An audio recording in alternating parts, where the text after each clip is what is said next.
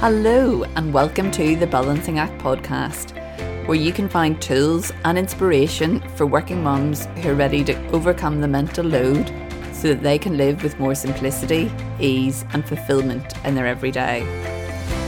I'm your host, Debbie, a balance coach and a working mum myself, and I'm super happy to be here with you.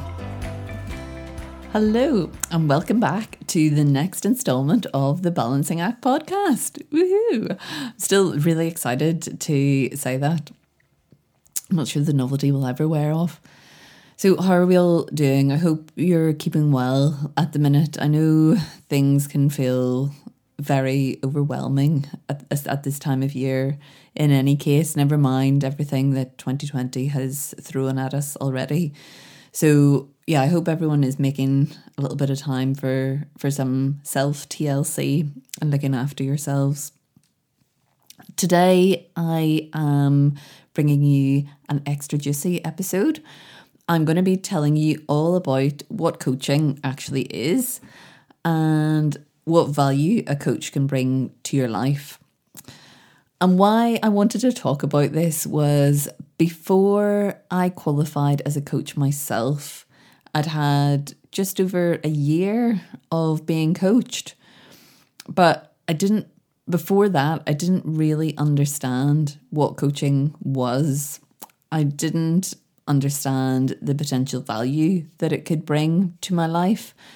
And I didn't understand why I would want one. I think I'd maybe come across coaching as a term in American movies, but that was about it.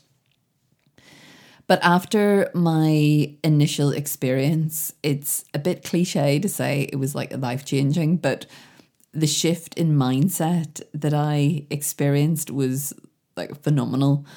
And that was my main motivation for going to get qualified myself because I felt that it was too much of a like a hidden gem to not pass on to other working mums. And so now I call myself a balance coach.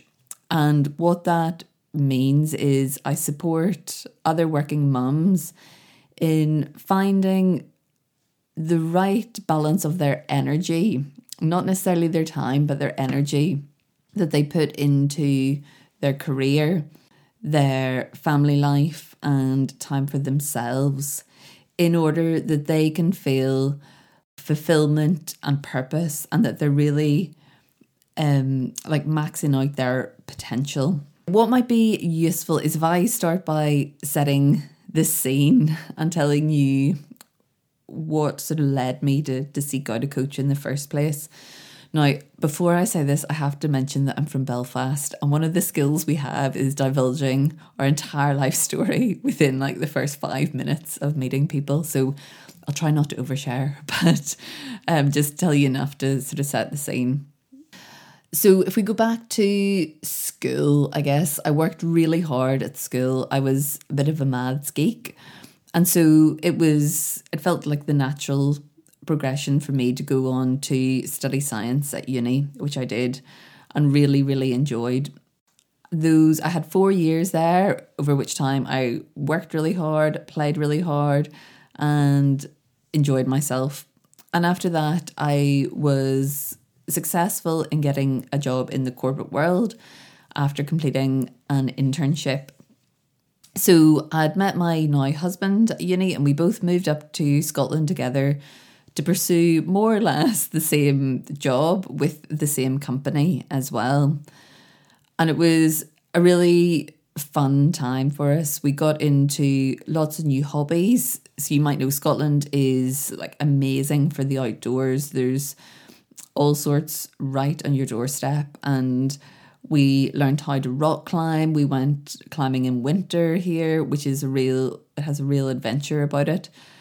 And we really made the most of of like getting out as much as we possibly could. We also enjoyed the disposable income that came with our, our new jobs and we traveled lots, sometimes just like jetting away for a weekend climbing with with our friends.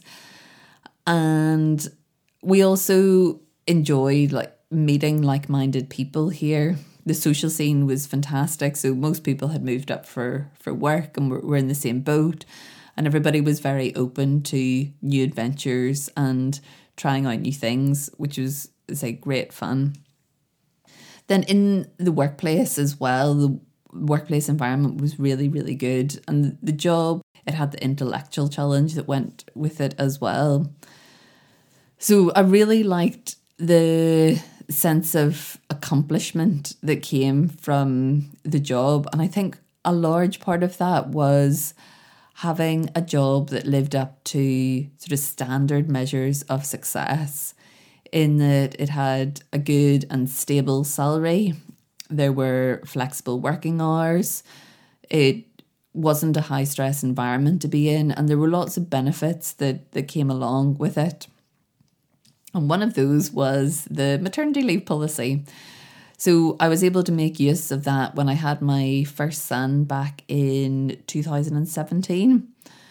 I had a year's maternity leave, which was amazing in so many ways. It was such a wonderful experience. And I feel really grateful for the time that I was able to spend one on one with my son when he was so young and seeing those early stages of development like really made me wonder at just how incredible human development is. So it was great. And I also happened to have a few friends here who were off on maternity leave at the same time. And most of them had older kids, so they were able to offer me lots of, of tips and advice, which I really appreciated. But I think despite all of that, that year still felt like the steepest learning curve of my entire life, which I totally did not anticipate. And I think for me, a large part of it was the dramatic change in lifestyle. And, you know, I had anticipated that to some extent beforehand, but I didn't anticipate just how difficult I would find it. And that meant that I felt constantly trapped then in this like seesaw of emotions between absolutely loving being a mum and being really grateful for all the wonderful things that went along with it, but then also like really quite desperately missing aspects of my former life that it felt like I'd almost gone cold turkey on in some respects. So, you know, we had tried to integrate our baby into some small scale adventures like going on walks up, up hills nearby. But for me personally, I just found that when I went beyond those things, then it felt too stressful. And so I guess I just felt this real loss of freedom. For me, I think the hard part was I felt almost like part of my identity had been taken away. And I found it really difficult to see myself outside of being a mum, which had been you know, outside of being a mum, had been my entire identity pre kids. And now I understand that that's quite common, but at the time I didn't appreciate that. I felt like I was the only one. And, you know, I was almost, I was so reluctant to talk out about it because I felt like I felt guilty for feeling this way, I guess. And then on top of that, I was massively sleep deprived. So my my son just he was wonderful in every way apart from the fact he just did not sleep and now I understand why sleep torture works. It was just it really plays with your head, I think.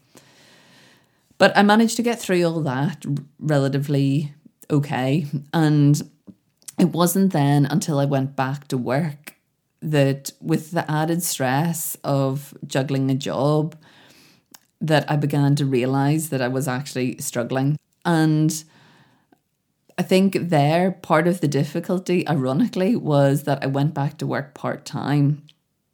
And so I didn't even have my job to give me that sense of who I was anymore because the adjustment to, to part time working took a while as well.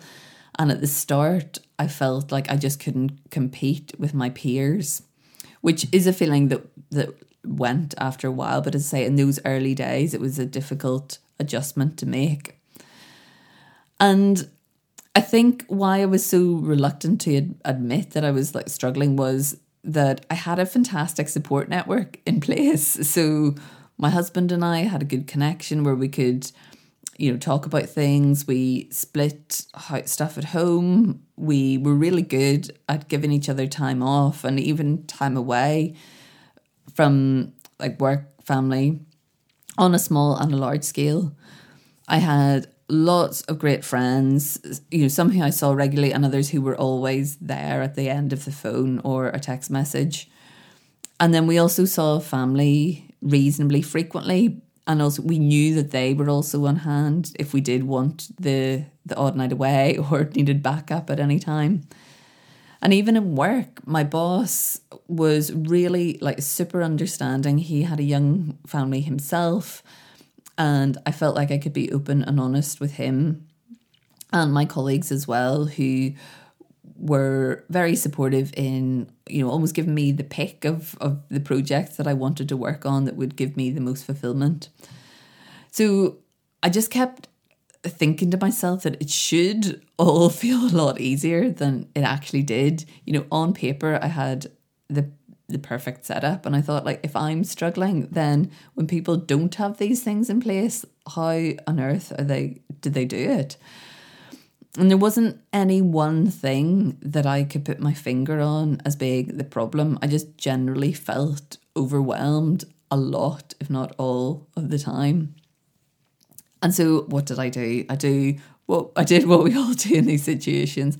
I turned to Google, and surprisingly, Google did not tell me the answer. But what did happen was one night when I was sitting with the iPad in front of the TV, an email popped into my inbox, and for some reason, I just felt compelled to open it. It was a newsletter from a company that I don't usually pay much attention to. But on this night, I did. And in the, the newsletter was a profile of a girl who had quit her career in the RAF and dabbled in a few different things, including international travel, and then become a coach. And there was just something about her story that I really connected with, and it perked my curiosity. So I got in touch with her and we started working together almost within, I think, the week of me receiving that email. And that was it. That was the start of my coaching journey. So we worked together both on a one to one basis, and um, I participated in a group program that she was running. And that was all over the course of about six months. And as I said at the start, it just had a massive impact on me. Over that time, of working together, my life didn't change hardly at all on the outside, but how I felt on the inside shifted really quite dramatically. And it was a mind like it was my mindset, I think, as much as anything. And that shift is something that has stayed with me now permanently. It wasn't like, you know, it worked while we worked together and then it's, you know, it's sort of it's fallen by the wayside. It's something that it it felt like a permanent change. And once I'd realized that that was possible, then I just couldn't go back. And so that brings us then nicely on to what a coach actually does. What was it that we did together that brought about such like huge shifts and really dramatic process? As a coach, I truly believe that everyone deep down knows what it is that they really want. So it's my job to ask the right questions and then actively listen to your answers to help you uncover what that actually is.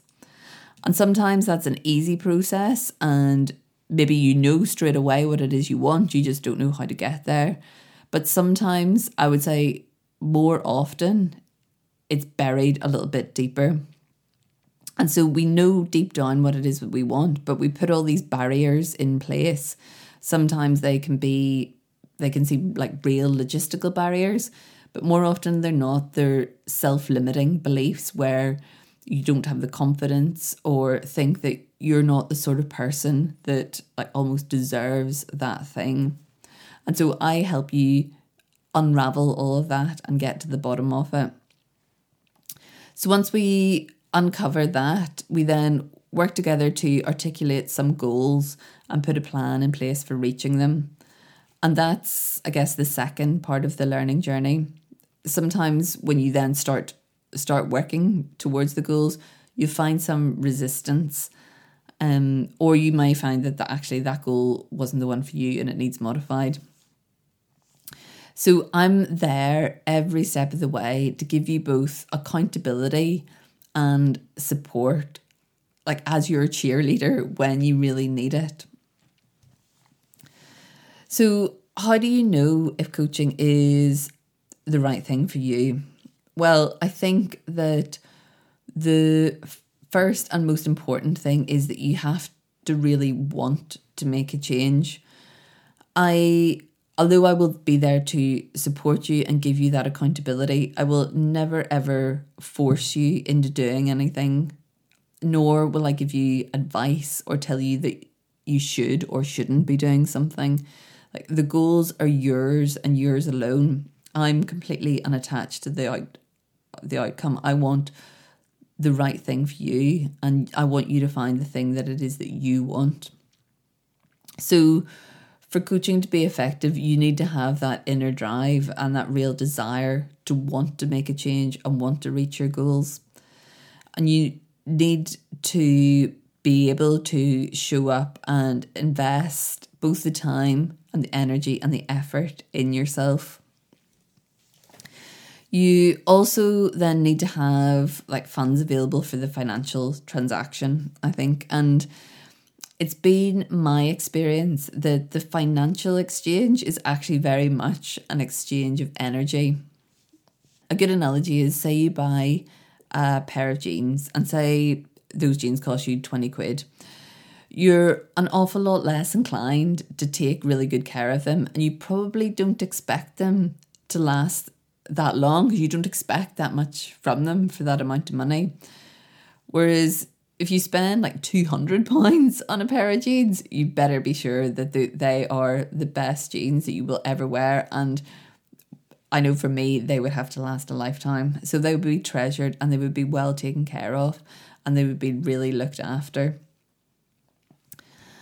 So then, lastly, I think you need to be open minded. So, one of my own coaches talks about the idea that if you're able to daydream about something, then you're able to create it for yourself. And this isn't about having loads of confidence to make massive decisions and make huge changes and like radical changes to your life, but it is about having the willingness and the openness to experiment with different things and try things to find out what works for you and what doesn't. Because in my experiences, it's been a little bit of trial and error. So when you work towards your goals, they don't have to be set in stone. You may get a little bit down the path and find that something doesn't work and needs refined and tweaked. But if you approach it as thinking of it as an experiment, not something that has to be that way forever, then it gives you, you know, it feels a lot less scary for one thing. And then it also gives you that openness to refine and tweak as you go along. So, if any of this has perked your interest and you're curious to find out more, then please, please feel free to get in touch. I offer a 30 minute discovery call that's particularly useful to anyone who might be new to coaching. So I'll post a link to that in the show notes. You can also head over to my website, debbielee.co.uk, and book yourself in for a slot there if it's something you might be interested in. So I hope that has been useful. It's been really fun for me. And yeah, I'll look forward to, to hearing from some of you. Let me know what you've taken away from that and if you found it of any value. And I shall speak to you again next week. Bye for now. Thank you so much for listening to this episode of the Balancing Act podcast. If you've loved what you've heard, I would be incredibly grateful if you could rate and review the podcast so that we can help spread the word to all the other working mums out there looking for more balance in their everyday. If you'd like to hear more, you can find me on Instagram at Debbie Lee Co or on my website at debbielee.co.uk, where you can download your free Kickstart guide to finding your balance as a working parent. Until then, I look forward to speaking to you in the next episode. Bye for now.